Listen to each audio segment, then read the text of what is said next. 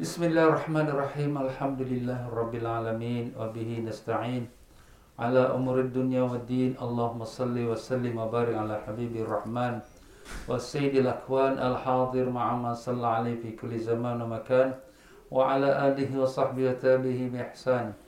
Muslimin dan muslimat rahimakumullah. Assalamualaikum warahmatullahi wabarakatuh.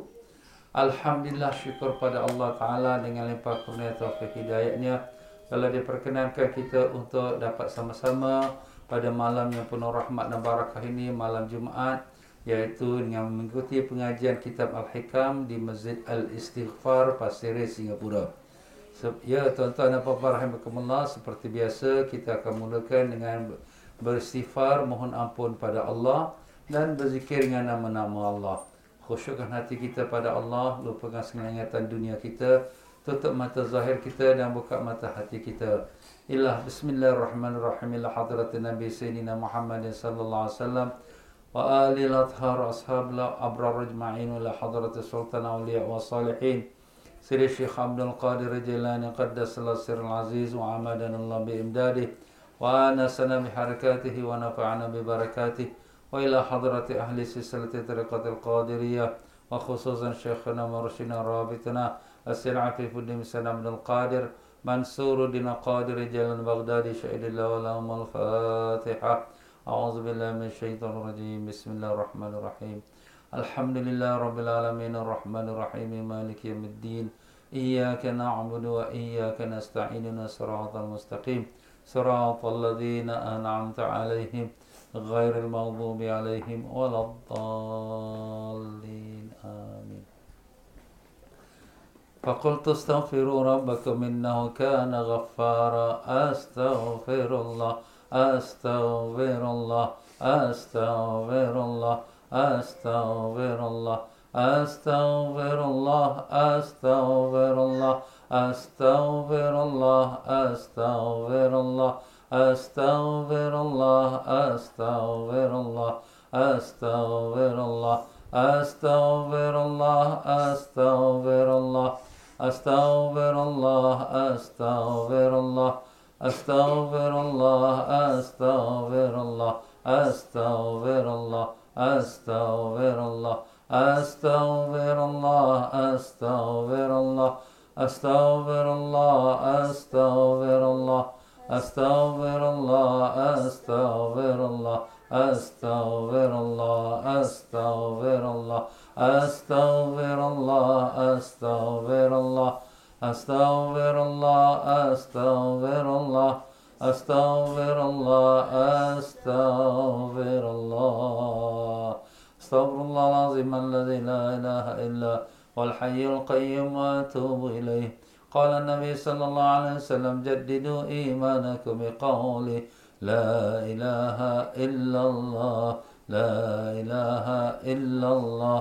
لا إله إلا الله لا إله إلا الله لا إله إلا الله لا إله إلا الله لا إله إلا الله لا إله إلا الله لا إله إلا الله لا إله إلا الله لا إله إلا الله لا إله إلا الله لا إله إلا الله لا إله إلا الله لا إله إلا الله لا إله إلا الله لا إله إلا الله لا إله إلا الله لا إله إلا الله لا إله إلا الله لا إله إلا الله لا إله إلا الله لا إله إلا الله لا إله إلا الله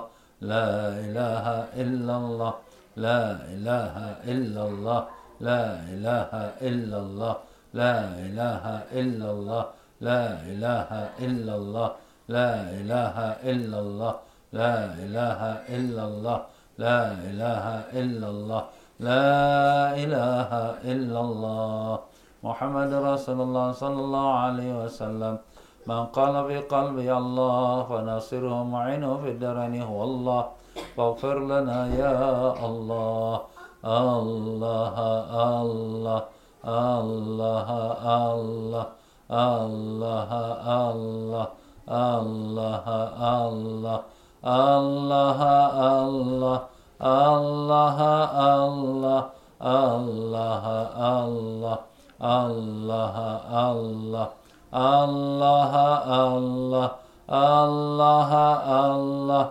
Allah Allah Allah Allah Allah Allah Allah Allah Allah Allah Allah Allah Allah Allah La ilaha illallah Muhammad Rasulullah sallallahu alaihi wasallam Bismillahirrahmanirrahim Alhamdulillah rabbil alamin Allahumma salli wa sallim wa barik ala sayyidina Muhammad wa ala alihi wa sahbihi wa sallim اللهم افتح علينا وعلى ذريتنا فتوح على العارفين اللهم علمنا ما ينفعنا وانفعنا بما علمتنا وزدنا علما. اللهم يا معلم إبراهيم علمنا يا مفهم سليمان فهمنا. سبحانك لا علم لنا إلا ما علمتنا إنك أنت العليم الحكيم. ولا حول ولا قوة إلا بالله العلي العظيم. وصلى الله على سيدنا محمد وعلى آله وصحبه وسلم. والحمد لله رب العالمين. الحمد لله رب العالمين وبه نستعين على أمور الدنيا والدين. اللهم صل وسلم وبارك على حبيب الرحمن والسيد الأكوان. الحاضر مع من صلى عليه في كل زمان ومكان. وعلى آله وصحبه وتابعه بإحسان. Muslimin dan Muslimat rahimakumullah. Assalamualaikum warahmatullahi wabarakatuh.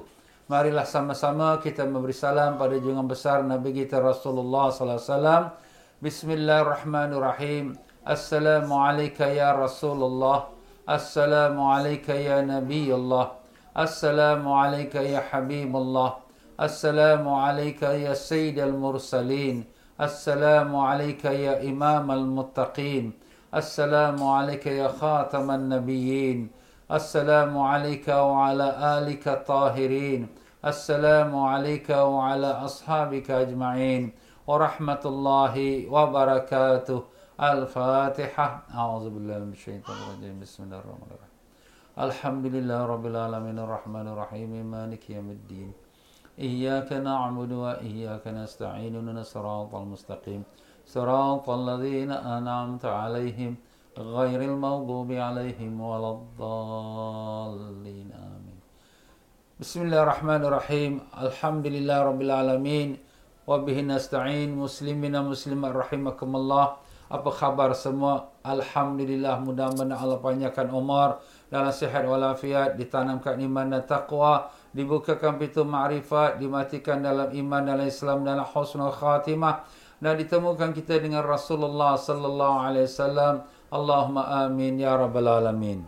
Ya para jemaah sekalian, kembali kita dalam pengajian kita Al-Hikam ya kepada mereka yang ada kita Al-Hikam yang lama ini, mereka boleh buka lah di muka surat yang ke 65 ya, muka surat yang ke 65. Mereka yang ada kitab baru mungkin tak sampai muka surat 65, tapi di bawah tajuk jangan berharap pada sesuatu selain Allah iaitu pada kalam hikmah yang ke-48 kalam hikmah yang ke-48. Ya tuan-tuan dan puan-puan rahimakumullah pada pelajaran kita yang lepas kita telah mengatakan bahawa jangan kita berharap pada sesuatu selain Allah. Kerana Allah Subhanahu Taala dialah Tuhan yang memberikan segala apa yang diperlukan oleh manusia. Bahkan memberi, memberi tanpa diminta bahkan memberi dengan selebihnya daripada apa yang diminta. Bahkan dia yang mengetahui apa yang baik dan apa yang buruk untuk kita. Jadi, kenapa kita nak minta selain kepada Allah? Dan yang menjadikan kita dalam kesusahan, kesempitan, kesakitan, masalah yang meletakkan segalanya itu ialah Allah Ta'ala. Jadi kalau kita, Allah Ta'ala yang meletakkan sakit itu, COVID ini dia yang jadikan. Allah yang jadikan kita dalam kesempitan ekonomi kita, dalam kesusahan wang ringgit kita. Maka di sini, kalaulah kita dah tahu itu semua datang pada Allah, kita nak minta dilepaskan dari sekalian kesusahan, kesempitan, kesakitan, kenapa kita pergi cari selain pada Allah? kita balik pada asal lah yang meletakkannya Allah. Jadi kita minta pada Allah angkatkan penyakit COVID ni. Dan kita minta pada Allah selamatkan aku daripada segala kesusahan dan balak dan malapetaka ini. Dan begitulah seterusnya. Dan kalau kita minta pada yang selain Allah, yang selain Allah pun dia pun makhluk. Dia pun berharap dari Allah. Dia pun tak tak mampu nak melepaskan diri dia dari segala kesusahan, daripada segala musibah, dari segala penyakit. Jadi dia sendiri tak mampu nak melepaskan diri dia. Macam mana dia nak lepaskan kita? Dia sendiri tak dapat tunaikan hajat dia. Bagaimana dia nak menunaikan hajat kita? Ha, jadi begitulah dia tuan-tuan dan puan-puan ya. Jadi kalau hikmah pada pelajaran uh, muka surat uh, 65 iaitu pada kalam hikmah yang 48 memberikan jawapan kenapa kita tak perlu nak berharap kepada selain daripada Allah. Dari segi syariat tak salah kita sakit kita pergi berobat, kita tak ada duit kita kerjalah. Ha, tetapi dari segi hakikat hati kita pergantungan kita hanya kepada Allah SWT.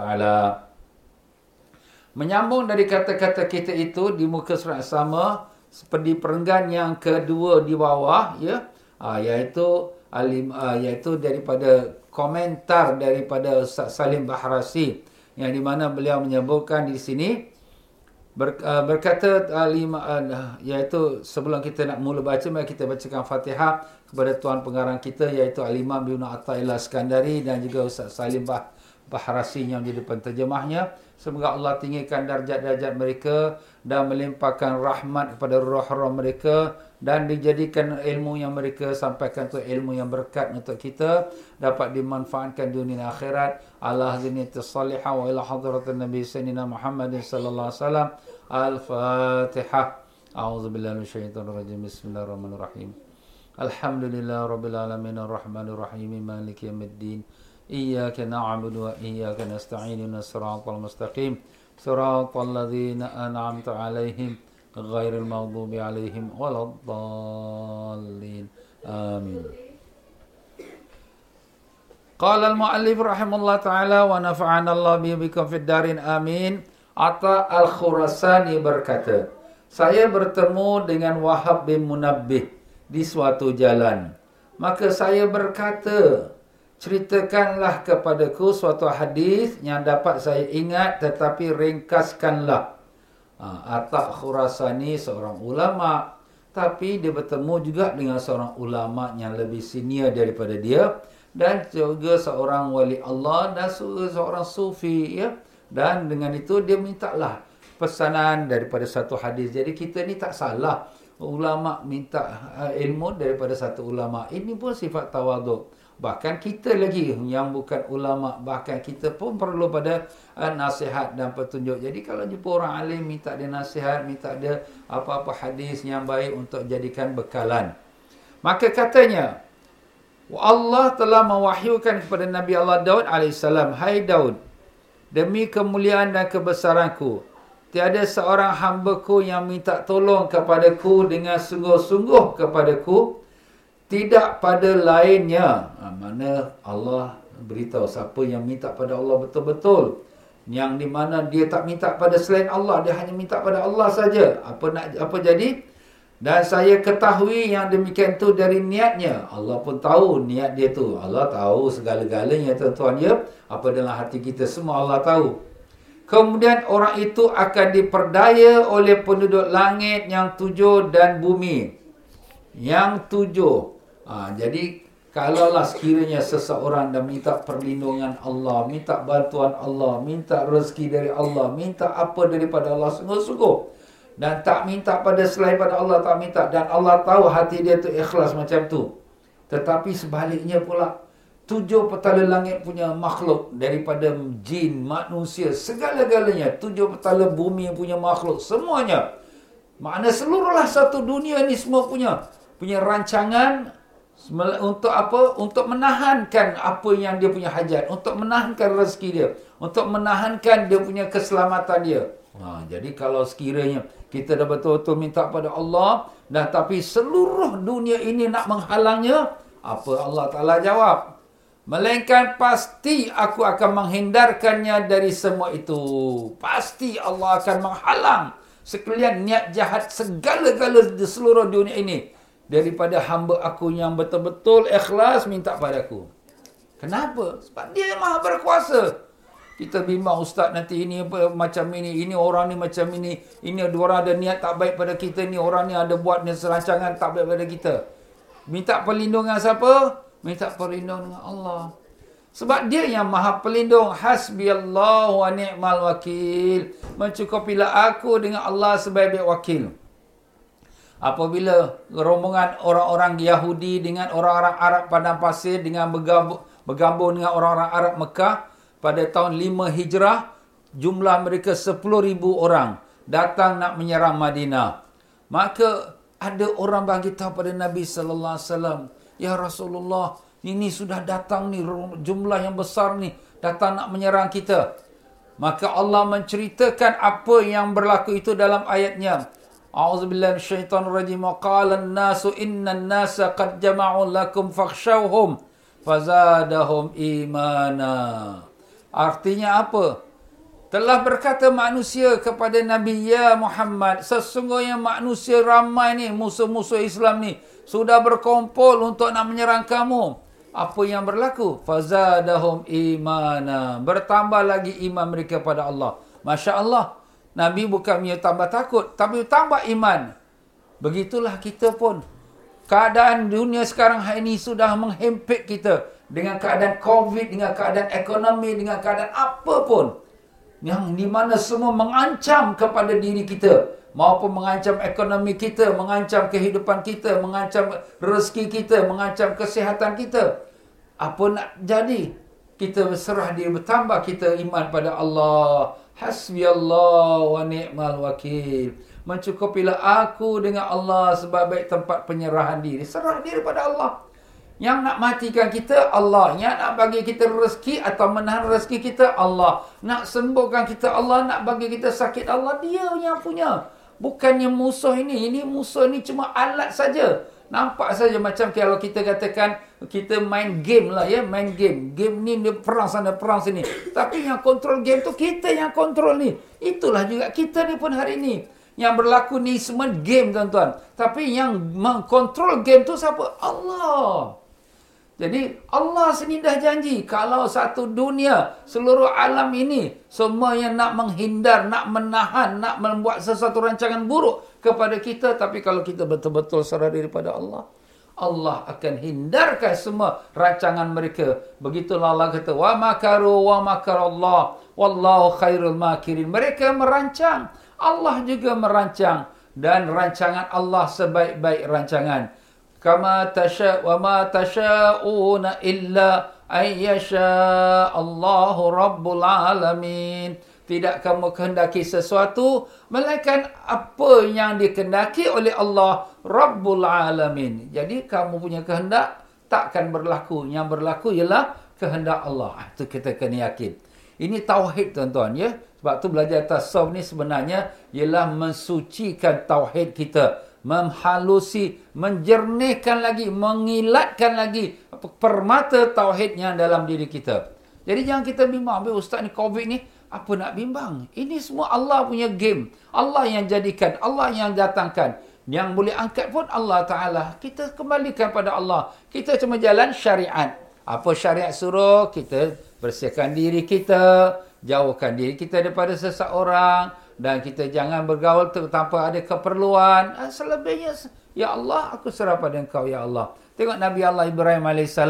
Bila dicapak ke dalam api, Hasbi Allah wa ni'mal wakil. Mencukupilah aku dengan Allah sebaik-baik tempat penyerahan diri. Allah selamatkan walaupun api itu membakar tu. Tapi dengan Nabi Ibrahim serah daripada Allah, Allah sini perintah, Ya narukuni bardan wassalaman ala Ibrahim. Wahai api jadilah kau sejuk dan sejahtera atas Ibrahim.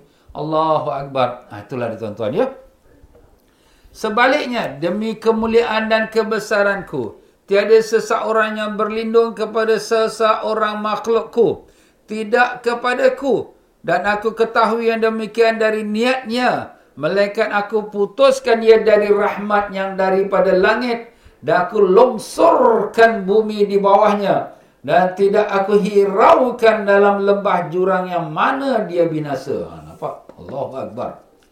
Kalau kita bergantung pada orang, oh, dia ni boleh tolong lah. Oh, doktor ni boleh ubatkan lah. Eh, orang kaya ni boleh bantu aku. Eh, ni menteri ni boleh selamatkan aku. Kalau kamu bergantung selain daripada Allah dan Allah tahu niat kamu. Memang Allah tahu.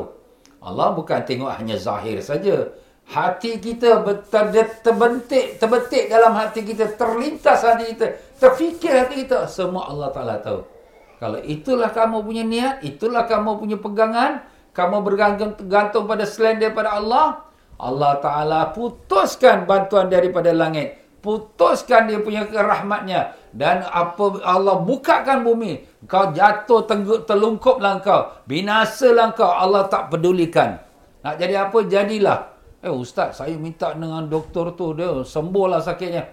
Siapa yang sembuhkan? Yang sembuhkan ialah Allah. Itu doktor hanya perantaraan saja, bukan dia yang sembuhkan. Doktor pun sakit. Apa doktor tak sakit? Doktor tak mati. Doktor pun mati juga. Ha, tetapi di sini taklah menyalai syariat sebab kita dah sebut tadi kan kita ada dua syariat dan hakikat sebab tu, sebab tu tadi sebut iaitu Allah pun tahu niat dia dia minta tolong pada orang tapi niat dia ya Allah engkau saja yang boleh tolong aku ya Allah. Dia minta tolong pada doktor tapi dia tahu ya Allah engkau saja yang boleh sembuhkan sakit aku ni ya Allah.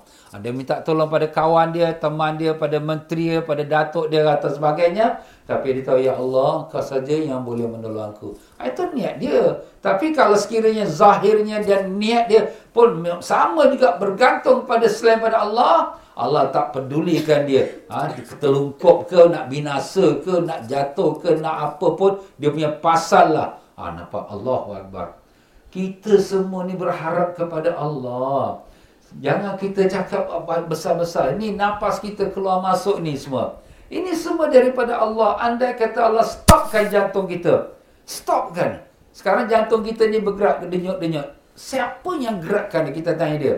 Ada elektrik mana yang menggerakkan dia? Ada bateri mana yang gerakkan dia? Dia geraknya sendiri, otomatik. Tapi mesti ada yang menggerakkannya. Walaupun kita kata ini automatic machine, ini automatic. Tapi siapa yang buatkan dia? Takkan dia sendiri jadi otomatik. Begitulah juga Allah Ta'ala jadikan kita semuanya. Dengan mata kita kelip dapat kita melihat. Dengan telinga kita dapat mendengar. Dengan suara kita keluar ni. Suara keluar ni. Dari mana datang suara keluar ni? Masya Allah. Semua ni Allah yang jadikan. Subhanallah. Begitu besarnya nikmat Allah kepada kita. Tiba-tiba bila kita ada sesuatu masalah. Kita tak percaya Allah boleh bertolong kita. Tapi kita meletakkan kepercayaan kita pada yang lain. Ha, itulah sebabnya di sini. Kita orang beriman. Apa pun. Dalam apa masalah pun. Yang besar, yang kecil pun. Semuanya. Hati kita hanya bergantung kepada Allah Ta'ala. Allah ya Allah ya Tuhan kami.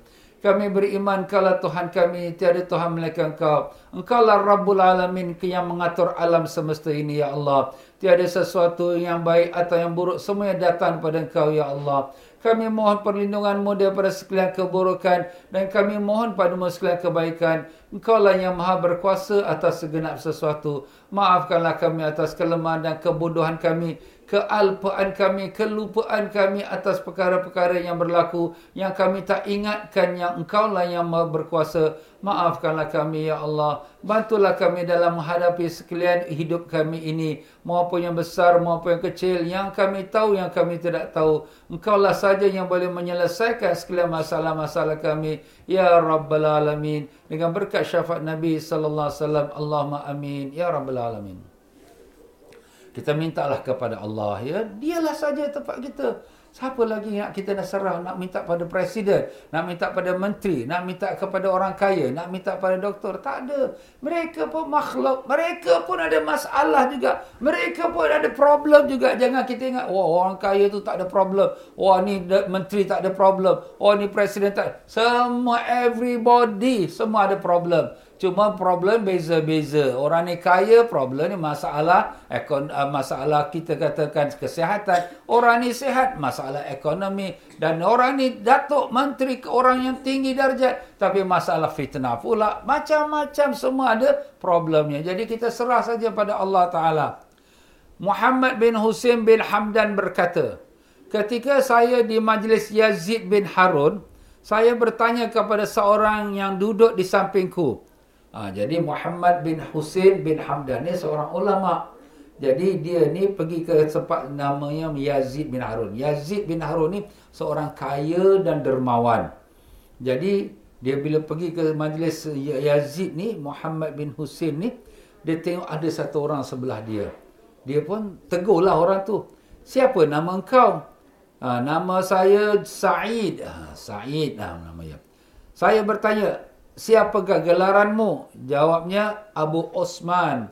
Ha, orang-orang Arab ni, dia kalau orang yang dah lebih umur 40 tahun, sebagai penghormatan, dia tak panggil dengan nama. Dia panggil dengan nama anaknya. Iaitu kalau anaknya Osman, Abu Osman. Kalau namanya Muhammad, anak dia nama Muhammad, Abu Muhammad. Ha, itu sebagai penghormatan.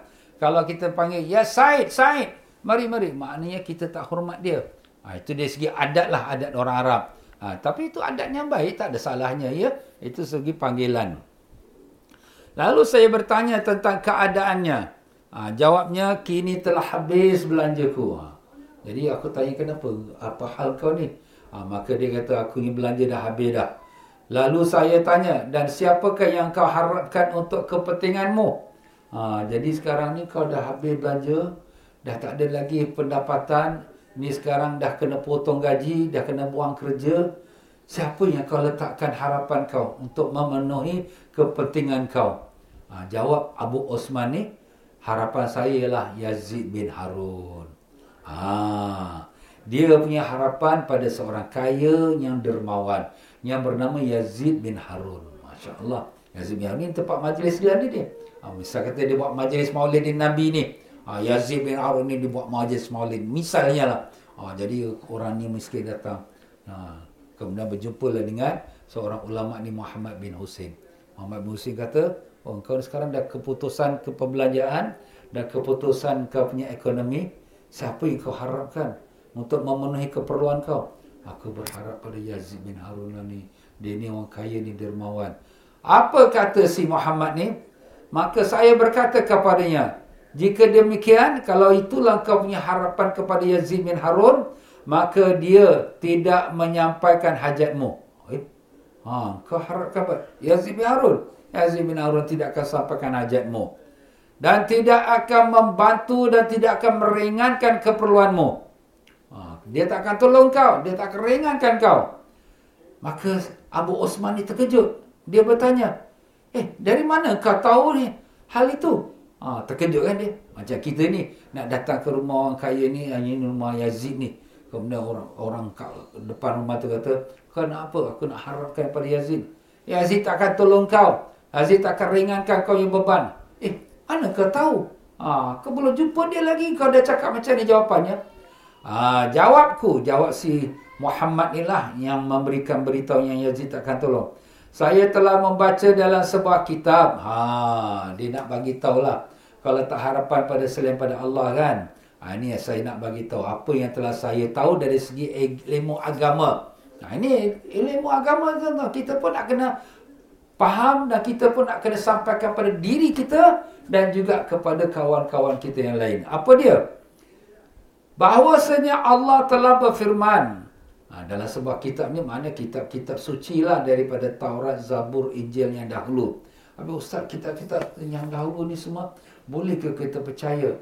Kitab-kitab tu kitab Allah. Kan kita beriman pada kitab-kitab yang turun pada langit. Iaitu Taurat, Zabur, kemudian Taurat, kemudian Injil, Al-Quran. Cuma kitab-kitab yang lama, Zabur, Taurat, Injil tidak terpelihara kesahihannya.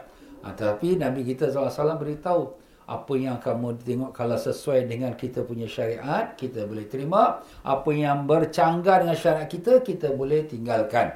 Tak perlulah kita ikut. ya. Ha, jadi sekarang kita nak dengarlah apa yang disebutkan oleh uh, Syekh Muhammad ini kepada Abu Osman ni.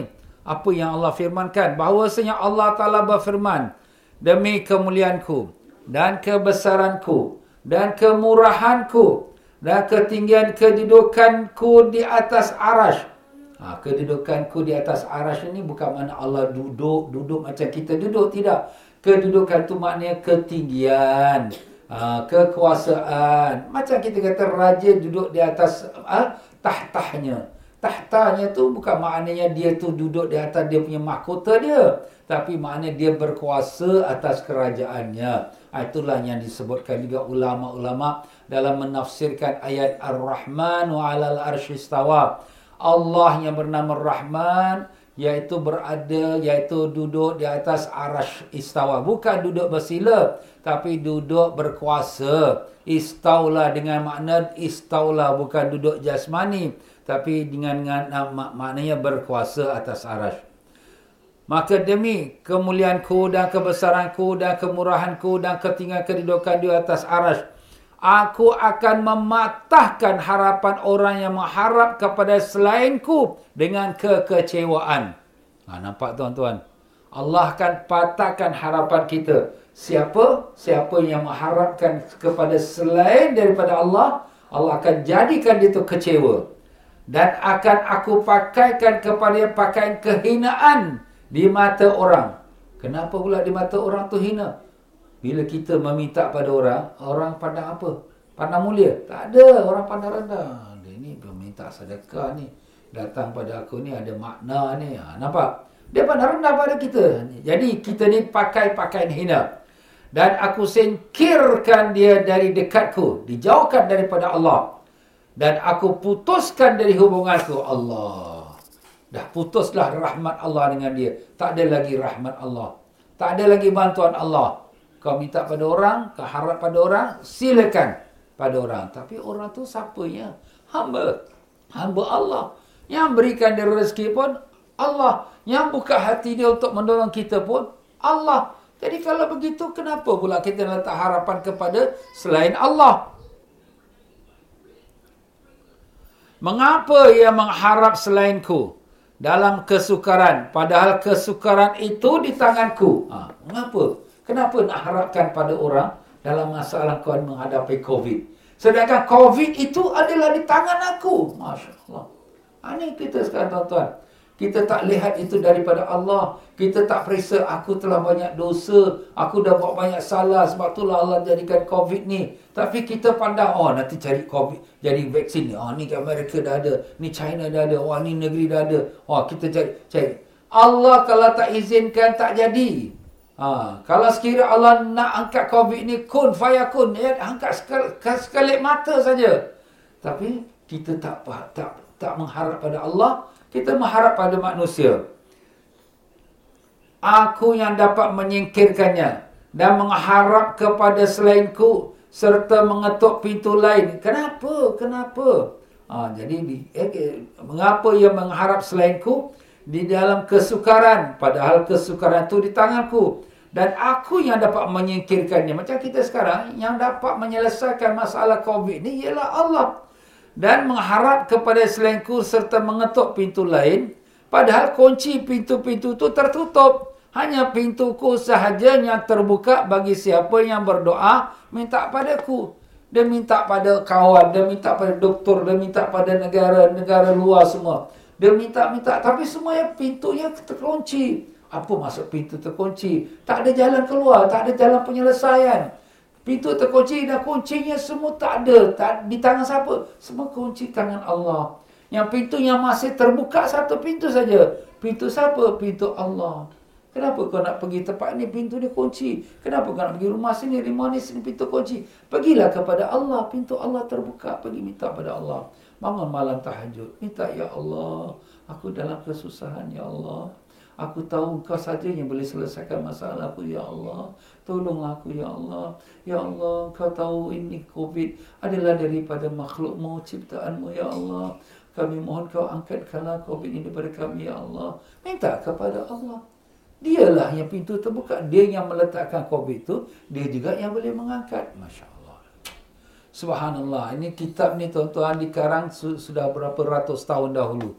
Tetapi hari ini setiap tahun, setiap masa kitab hikam ni memang dia punya dia punya nasihat, dia punya uh, hujah dia ber, ber, berlaku pada kita sepanjang hayat. Subhanallah. Sebab tu kita ulama-ulama kita ni dahulu ni tuan-tuan ya. Mereka tu hidup hidup sama kita. Reality itu bersama kita. Selama-lamanya. Tak ada, tak ada, oh ini untuk zaman dulu. Tak ada. Bukan, bukan. Ini sampai hari kiamat dia akan ber, berkekal. Inilah solusi kita ataupun huraian kita. Padahal kunci pintu-pintu itu tertutup. Hanya pintuku yang terbuka bagi siapa yang berdoa. Minta padaku. Siapakah yang pernah mengharapkan aku untuk menghalaukan kesukarannya lalu aku kecewakan? Tak ada. Siapa yang minta pada Allah untuk melepaskan dia daripada sekalian kesusahan, kesakitan, kesepitan dan aku kecewakan dia? Habis ustaz saya dah minta pada Allah dah lama dah saya sakit. Tak sembuh-sembuh. Bukan tak dikabulkan, dah kabul dah. Habis ustaz kenapa saya masih sakit lagi? kabulnya Allah Ta'ala tu beberapa cara yang berbeza. Ada yang dikabulkan terus diberikan apa yang dia minta. Ada dikabulkan digantikan yang lain. Kalau aku sembuhkan kau sakit, mungkin kau dah tak tahajud lagi. Mungkin kau dah tak percaya yasin lagi. Mungkin kau tak datang lagi belajar agama. Tapi Allah kekalkan. Jadi kau tetap istiqamah dengan ibadat. Tapi Allah bagi yang lain pula. Bagi lain macam mana, itu terserah. Allah nak bagi murah rezeki. Allah nak bagikan jadi anak-anak kita orang baik-baik. Yang soleh, salihah. Ya, Allah gantikan. Habis tak ada nampak apa-apa beza kat dunia. Mungkin Allah simpankan pula dia akhirat. Maknanya dia masih lagi tak kecewa. Sehingga kan di akhirat apabila dia, dia, dia dipanggil oleh Allah, Allah kata kau ada doa aku macam ni, kau ada doa aku macam ni, kau ada minta ya ya ya ya. Tapi aku tak kabulkan kau. Ya ya benar ya Allah. Maka hari ini aku datangkan dengan gantiannya. Didatangkan hadiah yang luar biasa. Syurga dengan penuh nikmatnya. Sehingga kan orang-orang dalam di pada masyarakat kata, Ya Allah kalau aku tahu Sehingga kan orang-orang yang yang macam tu kata, Ya Allah kalau aku tahu, biarlah semua doaku jangan dikabulkan. Ha, nampak? Sebenarnya Allah dah kabulkan, tapi dengan cara kehendak Allah. Siapakah yang pernah mengharapkan aku kerana besar dosanya, lalu aku putuskan harapannya? Kita manusia, siapa tak ada dosa? Sebesar mana dosa kita sekalipun, tetapi kalau kita mengharapkan pengampunan Allah, Allah ampunkan. Ada siapa-siapa Allah putuskan harapan? Tidak, Allah akan kabulkan. Kenapa? Kerana dialah yang maha pengampun. Dialah yang maha berkuasa untuk mengkabulkan semua hajat hamba dia. Subhanallah tuan-tuan ya. Jadi kalau dah macam tu, kenapa kita letak harapan pada yang selain Allah? Habis Ustaz takkan kita duduk diam diri doa saja. Ah, itulah kita cakap tadi kan. Dia ada dua dua pegangan kita. Kita ada syariat, ada hakikat hakikat kita, hati kita sepenuhnya bergantung pada Allah dan harap pada Allah. Dan kita bangun malam dan kita pun berdoa minta pada Allah. Tapi syariat tu kita berusaha tu tak menyalahi. Usaha itu sebagai syariat. Kita sakit pergi jumpa eh, doktor ambil obat.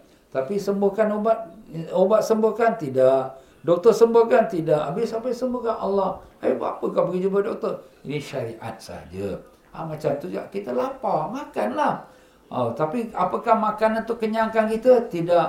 Yang kenyangkan kita Allah. Habis apakah makan? Ini syariat. Allah Ta'ala kata kulu washrabu makan. Minum. Nah, nampak?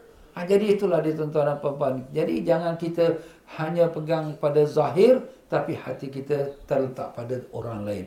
Ha, zahir kita kita bersama manusia ramai seperti biasa tapi hati kita hanya khusus kepada Allah Taala. Atau siapakah yang pernah mengetuk pintuku? Ha, di, di muka surat yang berikut, yang muka surat 67, perenggan yang pertama atas. Atau siapakah yang pernah mengetuk pintuku lalu tidak aku bukakan?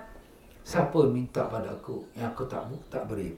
Aku telah mengadakan hubungan yang langsung antara ku dengan angan-angan dan harapan semua makhlukku. Maka mengapakah kau bersandar kepada selainku? manusia punya keinginan ingin saja bukannya kita kata minta keinginan keperluan manusia dia tak minta pada Allah pun. Allah beri kepada mereka. Eh ustaz ya orang-orang yang tidak beriman. Ada mereka minta pada Allah. Tak ada. Tapi mereka perlu makan. Allah bagi makan. Mereka perlu udara. Allah bagi udara. Mereka perlu kesenangan. Allah bagi senang. Tengok orang-orang yang tidak beriman pun senang juga. Kaya-kaya lagi. Pandai-pandai lagi otak mereka. Jadi doktor lah, jadi profesor lah. Allah bagi, bagi. Apakah mereka minta pada Allah? Tidak. Ini kenapa ni? Yang kau ni tak minta ni, kau tak minta pada Allah. Orang yang tak minta pun Allah bagi, yang kau ni meminta pada yang lain pula. Kan pelik. Nampak tak? Subhanallah. Maka mengapa kau, kau bersandar pada selainku? Dan aku telah menyediakan semua harapan hambaku. Tetapi tidak puas dengan perlindunganku. Semua Allah dah bagi. Kita Allah bagi mata, telinga. Ada kita minta. Ada kita minta, Ya Allah dalam perut ibu kita, bagi aku mata, bagi aku telinga. Tak ada. Allah dah siapkan mata kita. Allah dah siapkan telinga. Kaki, tangan kita semua. Kenapa? Sebab memang kita akan perlukan dia. Dan memang kita berhajat pada dia. Allah sudah beri. Dah kalau Allah beri kepada kita semua apa harapan kita. Tapi kenapa kita tak puas hati pula dengan perlindungan Allah?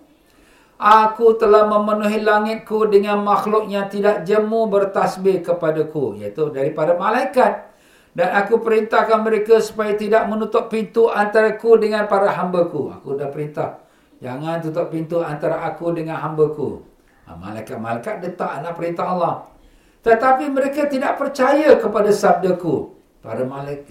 Tapi mereka tidak percaya kepada sabdaku. Tidakkah mengetahui bahawa siapa yang ditimpa oleh bencana yang aku turunkan, tiada yang dapat menyingkirkan selain aku. Mereka yang tak percaya pada Allah tu siapa? Mereka itu ialah manusia.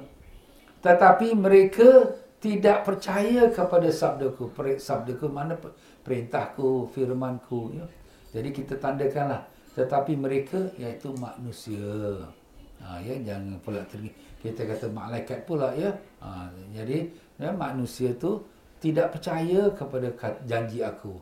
Aku dah kata pada malaikat, jangan tutup pintu antara aku dengan hambaku. Tapi hamba-hamba ni tak percaya pula aku yang cakap. Ha, inilah, ini kita lah itulah dia ya. Tidakkah mengetahui bahawa siapa yang ditimpa oleh bencana yang aku turunkan. Ini bencana ni semua siapa turunkan? Allah. Covid ni pun siapa yang turunkan? Allah. Ya. Tiada yang dapat menyingkirkannya, yang tak ada siapa yang dapat menghilangkannya, menghapuskannya selain aku, Masya ini kata-kata ni direct kepada hat, batang hidung kita hari ini. Uh, engkau cari uh, vaksin. Engkau punya amalan tu betulkan dulu. Taubat dulu kepada Allah. Habis ustaz kita sekarang semua dah taubat pada Allah. Sekarang kita dah tak buat lagi dosa-dosa. Okay? Yalah, Allah nak tengok betul-betul tak istiqamah kita. Kadang-kala, maaf kata, bahasa susah taubat. Dah bila dah senang, dah lupa pula pada Allah. Ah, itulah yang berlaku pada manusia. Tapi apa nak buat? Itulah keadaan manusia. Ya kita minta pada Allah, Ya Allah. Kau istiqamahkan kami atas taat padamu, Ya Allah. Jadikan kami hamba-hambamu yang taat. Sampai ke akhir umur kami, Ya Allah. Janganlah kau kembalikan kami kepada dosa-dosa kami yang lama, Ya Allah. Kami bertaubat padamu dengan taubatan nasuha. Terimalah doa kami dengan berkat Nabi Rasulullah SAW. Amin, Ya Rabbal Alamin.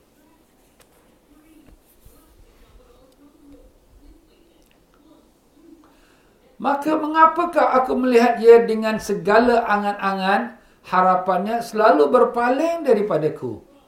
Manusia macam-macam dia punya angan-angan. Dia dah tahu dah. Tapi ialah manusia yang tak terbuka mata hati. Dia tak tahu Allah lah yang beri, Allah yang kasih, Allah yang jadikan semuanya. Tapi dia meletakkan harapan dia kepada selain pada Allah. Kenapalah manusia ni? Maka mengapakah aku melihat dia dengan segala angan-angan harapan selalu berpaling daripadaku. Mengapakah dia tertipu oleh selainku? Aku telah memberi kepadanya dengan kemurahanku apa-apa yang tidak dia minta. Kita tak minta. Kita tak minta matahari. Allah bagi matahari. Kalau tak ada matahari, kita dalam gelap saja. Kita tak minta angin udara. Tapi Allah bagi angin udara datang. Dengan ada angin udara datang, dapat kita hiru udara yang baru. Dengan Allah turunkan air hujan. Padahal kita tak minta air hujan turun. Tapi Allah turunkan untuk dapat kita minuman. Masya Allah. Allah, kenapalah yang dah kau tak minta aku bagi yang sekarang bila kau berhajat, kau cari yang lain pula. Tak minta kepadaku. Ha, ini ini kata-kata pedas sindiran Allah kepada kita, tuan-tuan. Aku telah memberi kepadanya dengan kemurahanku apa-apa yang tidak dia minta. Kemudian aku mencabut daripadanya lalu dia tidak kemudian aku yang mencabut daripadanya lalu ia tidak minta kepadaku untuk mengembalikannya. Dan, min dan minta kepada selainku. Allah bagi kita kesihatan. Dan Allah cabut kesihatan dari kita. Allah bagi kita keamanan. Allah cabut keamanan dari kita.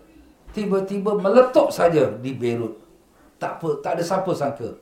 Tiba-tiba sahaja datang penyakit covid. Tak ada siapa sangka. Siapa sangka Ingat tahun 2020 ni tahun kemajuan. Tahun kita melangkah masuk lebih era maju. Era digital. Era yang canggih. Tiba-tiba semua cripple. Semua menjadi kita kata kaku. Semua menjadi beku. Ekonomi semua jatuh. Tak ada bom, tak ada meletup. Tapi semua jatuh. Dengan hanya kuman yang tak nampak dengan mata. Ha, itulah dia tuan-tuan dan puan-puan. Dialah Allah bagi kita rezeki. Dia juga yang mencabutnya. Dia yang bagi kita sehat. Dia juga mencabutnya. Dan apabila dia mencabutnya, kenapa kita cari yang lain? Kita minta tolong orang tu, minta tolong orang ni, kita cari obat tu, vaksin tu, vaksin ni. Tak salah. Tapi kenapa kita tak hati kita kepada Allah? Minta kepada Allah. Allahu Akbar. Itulah dia kelemahan iman kita, tuan-tuan. Ya? Tidakkah dunia Apakah aku yang memberi sebelum diminta Kemudian jika diminta lalu tidak memberi kepada peminta? Allah memberi tanpa kita minta. Allah beri kita mata tanpa kita minta. Allah beri kita telinga tanpa kita minta. Sekarang kita dah minta pula Apa Allah tak beri? Kita tak minta pun Allah beri. Ini lagi kita minta Pasti Allah beri. Tapi kenapa kita ragu-ragu? Kita macam Bolehkah Allah bagi? Bolehkah Allah bagi? Eh, kau, kau masih sangsi kuasa Allah ini langit, bulan, bintang ni semua Allah jadikan kau masih saksi dengan kuasa Allah. Setiap hari pagi-pagi matahari terbit daripada timur kau masih saksi dengan kuasa Allah. Tiap-tiap hari kau mendapat hirup udara yang didatangkan oleh Allah kau masih saksi dengan kuasa Allah. Allah Akbar itulah Allah tanya afillai syakun apakah dalam Allah itu kau masih ragu-ragu lagi? Allahu Akbar. Apakah aku ni bakhil, kikir sehingga dianggap bakhil oleh hambaku? Kau ingat apa Tuhan tu kikir ke bakil ke? Allah maha kaya. Tidakkah dunia dan akhirat itu semua milikku? Semua milik Allah. Dunia ni kita duduk ni, kita tumpang saja hak Allah. Kita tak ada apa pun. Tidakkah semua rahmat dan kurnia itu di tanganku?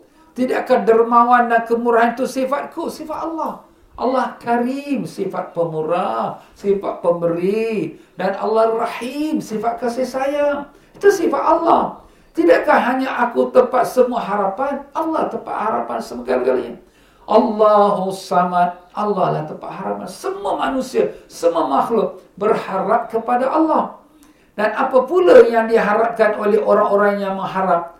Andaikan aku berkata kepada semua penduduk langit dan bumi. Jadi kalau sekiranya Allah sudah firmankan kepada langit bumi.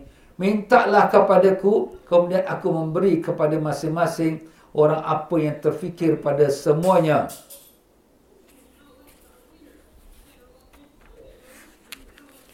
Lalu aku beri semua itu tidak akan mengurangi kekayaanku meskipun sekecil debu. Maka bagaimana akan berkurangan kekayaan yang lengkap sedang aku yang mengawasinya. Ha, ini memang ada dalam hadis kursi. Ya Allah Taala kata ya ibadi law anna awwalakum wa akhirakum wa insakum wa jinnakum. Wahai hamba-hambaku kalaulah sekiranya manusia kamu yang pertama dan sampai akhir jin kamu dan manusia kamu semuanya minta kepada Allah minta minta minta minta pada Allah. Dan Allah berikan semua mereka itu segala hajatnya macam sekarang kita kita kita nak kaya nak sihat nak cantik nak Allah bagi semua. Semua manusia Sepenuh langit dan bumi segala-galanya. Apakah kurang kekayaan Allah? Tidak akan kurang. Walau seberat debu pun tak kurang. Dan Nabi mengatakan, iaitu kurangnya seperti kalau masukkan satu jarum dalam laut, dalam laut, kemudian diangkat jarum tu berapa banyaklah air yang melekat dalam lubang jarum, itu aja yang kurang. Apa yang kurang? Tak ada kurang apa pun. Kalau begitulah kekayaan Allah yang begitu besar yang tak dapat kita gambarkan. Dan Allah sudah janji kalau Allah nak bagi semua pun tak akan kurang. Kenapa kau masih lagi ragu kepada Allah? Kenapa kau masih tak percaya kepada Allah? Kau minta pada manusia, kau berharap pada manusia. Sedangkan manusia itu pun sakit juga. Tengok sekarang, presiden-presiden besar-besar pun sakit. Menteri-menteri pun sakit. Orang kaya pun sakit. Mereka pun kita nak harap pada siapa? Harap pada yang mendatangkan penyakit dan dialah saja yang boleh angkatkan penyakit itu. Alangkah celakanya orang yang putus dari rahmatku. Alangkah kecewa orang yang maksiat kepadaku dan tidak memperhatikan aku dan tetap melakukan yang haram dan tiada malu kepadaku. Rugi, rugi. Orang yang letak harapan kepada selain Allah tapi derhaka pada Allah buat maksiat pada Allah kerana dia ingat dia tak perlu pada Allah, orang tu memang celaka, rugi-rugi. Itulah dia juga tuan-tuan ya hidup kita hari ini. Baik orang yang beriman, hati dia tak berkiblat kepada Allah, baik yang tak beriman, hati dia tu berkiblat pada selain pada Allah, semua kepada manusia. Dia nak fikirkan benda yang boleh dia nampak, dia boleh percaya, boleh dia pegang percaya. Kalau tak nampak ni Tuhan, mana ada Tuhan? Dia tak percaya, rugi. Yalah dunia dia boleh cakap lah macam tu. Berapa tahun? 100 tahun dia hidup? Tak. Umur dia 40, 50, dah masuk 60, 70, dah mata dah rabun. Masuk 80 kalau panjang umur, dia pun dah mengeletar-mengeletar. Lepas tu meninggal, habis. Nak cakap besar mana? Sekarang ni pun pembesar-pembesar pun, menteri-menteri, datuk-datuk, orang-orang kaya, pun banyak juga yang sakit juga. Itu semua dengan kuman, hanya yang tak nampak saja dengan mata. Itulah dia tuan-tuan Allah nak tunjukkan kuasa dia. Tapi ialah manusia yang tak sedar dia tetap tak sedar. Sebab itulah memang di akhir zaman nanti berlaku kiamat tu hanya pada manusia yang jahat-jahat. Jadi sekarang ini berlaku penyakit-penyakit ni semua sebagai warning. Uh, siap-siap dan uh, ini sebagai warna oren. Macam ni uh, kita buat kereta warna oren. Standby, standby. Sejak lagi nanti merah. Uh, memang sejak lagi akan kiamat. La taqumus sa'ah illa ala asyrarin nas tidak akan pakai kiamat melainkan atas manusia yang jahat-jahat saja. Ha, jadi banyak lagi orang yang buat maksiat. Ha, nauzubillah yang keluar pada Islam pun banyak juga, ya. Banyak orang masuk Islam tapi nanti bila dah sampai akhir zaman orang Islam semua Allah matikan yang tinggal semua orang jahat-jahat yang tak beriman kepada Tuhan maka mereka lah nanti akan nampak kiamat nanti. Nah, kiamat amat dahsyat amat dahsyat sekali. Itulah Allah mengatakan, Ya ayuhan nasu taqu rabbakum inna zalzalata sa'ati syai'un azim. Yawma tarawnaha tadhal kullu murdi'atin amma arda'at wa tadhal kullu dhati hamlin hamlaha wa taran nasa sukara wa ma hum bisukara walakinna azab Allah syadid. Wahai manusia, takutlah kamu kepada Tuhanmu. Sesungguh goncangannya hari kiamat amat dahsyat. Hari itu kamu akan lihat ibu-ibu yang sedang mengandung akan gugur anaknya. Ibu-ibu yang sedang menyusukan anak akan campak anaknya. Kamu akan lihat manusia dalam keadaan kebingungan, terhoyong hayang. Mereka bukan mabuk, tetapi mereka dalam azab yang sangat pedih. Na'udzubillah zalik. Itulah di hari kiamat, tuan-tuan. Tapi siapa yang akan menghadapi hari kiamat? Orang-orang yang tak beriman. Orang yang ahli maksiat. Orang-orang yang tak beriman.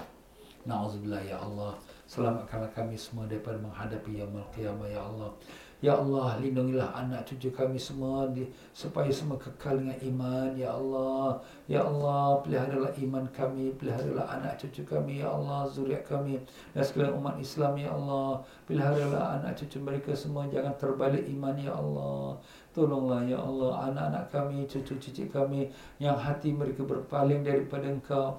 Pimpinlah mereka, berikanlah mereka hidayah untuk kembali kepada agamamu dan berpegang pada Engkau ya Allah. Engkau lah yang berkuasa, Engkau lah yang membuka hati manusia.